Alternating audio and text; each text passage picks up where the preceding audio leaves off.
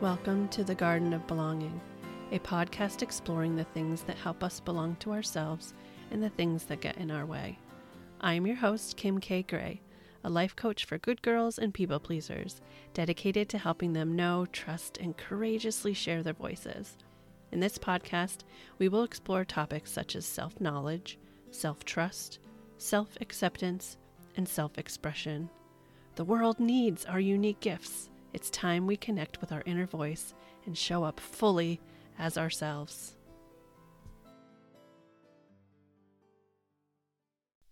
Today, my guest is Leah Masonick.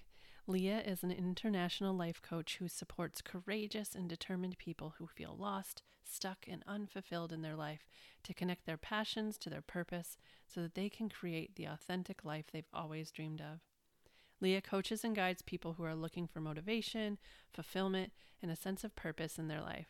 She helps them to stop sacrificing their true selves and instead create ways to express their purpose, bringing their natural passion and gifts to the world. Hi, Leah. Thank you for being here. Hi, it's great to be here. awesome. I wondered if you could start by just sharing a little bit about who you are and what you're all about. Yeah, so I'm Leah Masonick. I am a life coach um, for people that are looking for um, understanding what their life purpose is. Maybe they want a career change, that type of thing. Yeah. Awesome. so, when I say the words your truest voice, what comes up for you?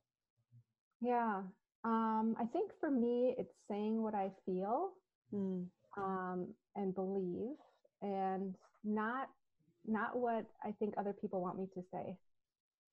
Mm-hmm. About it when I think of that.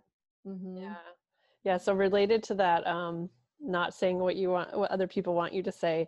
How do you like? Do you have any practices that help you kind of tease out your voice from amongst all those voices that are coming in and saying this is what you should say or this is what you should believe? Yeah. Um, I think that for me, it's been a journey and i think it's easier with practice you mm. know if, if i if i practice I've, if i practiced it a little bit at a time i feel like it's gotten a little bit easier for me to do that um, although there are situations where i find myself holding back and maybe not saying what i truly feel or want to say um, and then and in those cases i think it's more that i'm thinking is this going to help further the conversation or is it is it helpful or is it just something a thought that's randomly going through my head? Yeah because sometimes it's maybe it's okay to not share those things. Yeah. maybe that's actually in better service to what's happening right now as opposed to mm-hmm. yeah. Yeah. Um when you say like practice what does that look like? Is that just like deciding in that moment like oh i'm gonna say this thing or yeah i think that is what it looks like. It's mm-hmm. just mm-hmm. you know maybe for a second i'm holding myself back and thinking gosh do i, do I really want to put that out there? Mm-hmm. trying it see how it goes and then you know reacting to that i guess. Did it go well? Did it not go well? Is it something that i want to do in the future? Um, so i think that's how i think of practicing it yeah. that confidence.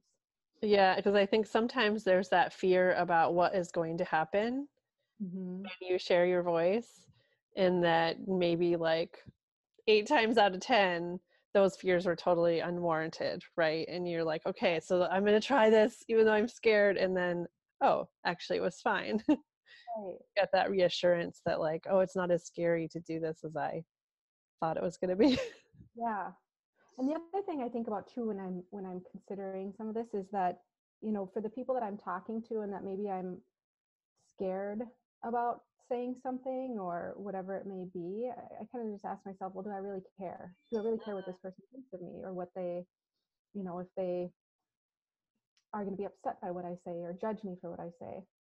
Right. Yeah. Yep. Um, would you share a time in your life when you were holding back your voice and what helped you to free it? Yeah, I like this question. Um, you know, I will be honest, I think I'm in my early 40s and I think I've probably held back my voice for most of my life, mm-hmm. you know. Um, and I think it wasn't, and it was because I wanted, I felt such, I don't know, such um, a sense of who I was through my work and my corporate job that I had. And so, and in that situation, I was with that company for 17 years. Um, you know, they were really, at least initially, very keen on having people kind of molded to their ideal. Yeah. And, you know, you'd get feedback on, well, you're too quiet, um, you're not, you're too much of an introvert, that kind of stuff. And so I always thought, oh gosh, I've got to be somebody I'm not, you know, and it was a struggle. And it wasn't until I was actually uh, laid off from that job and um, didn't have that identity to kind of tie to Mm. uh, that I started to get more of my voice, I think. Um, and in that in that part of my life, I became a consultant, um, and I was able to see that there was a demand for my skills in that case, and that gave me more confidence because I thought, okay, I'm a consultant. I can go to whatever job I want. If this one doesn't work, I can find easily find another one, and it's not so scary. Yeah. Um, and I think that's where I really started to gain more confidence in Mhm. myself, speaking up, and kind of just not being afraid of saying what I thought and calling out things that I thought were wrong or bad or um, done poorly. hmm And that was kind of, I think, a, a turning point for me in my life. Yeah.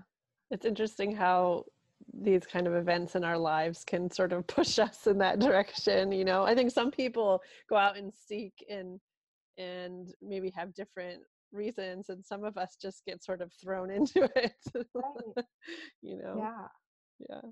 and i think but i think being thrown into that in that case it actually helped me like i said gain that confidence but Yeah. then i think that i'm in a place where maybe i don't have to necessarily be thrown into uncomfortable situations where i seek them out more now Hmm. Yeah.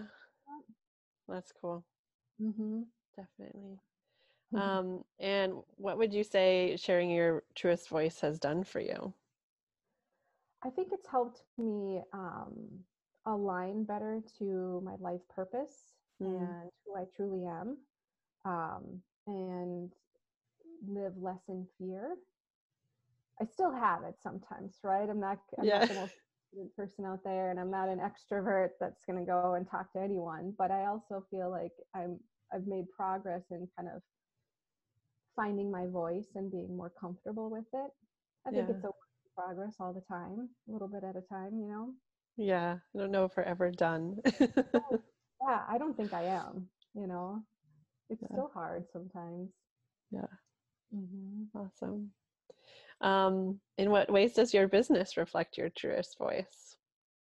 That is a really good question and a really hard one because I'm still trying to find that to some degree. Mm. Um, you know, as I'm working on social media and that type of thing, I am trying to speak in a way that um, reflects who I am and my beliefs, uh, but also in just the words I choose and how I say something, and you know, not trying to copy other people Yeah. uh, which can be hard which can be really hard because you know you want this social media thing to work and and you want people to notice you and get more clients but um, i think it's just it helps me to think about how the people that if i speak my true voice i'm going to attract people that are right for my business if that makes Yeah. sense Yeah, absolutely. I think that it's easy sometimes to get bogged down by all the things other people are saying, especially if maybe they're doing something similar to you, and we forget that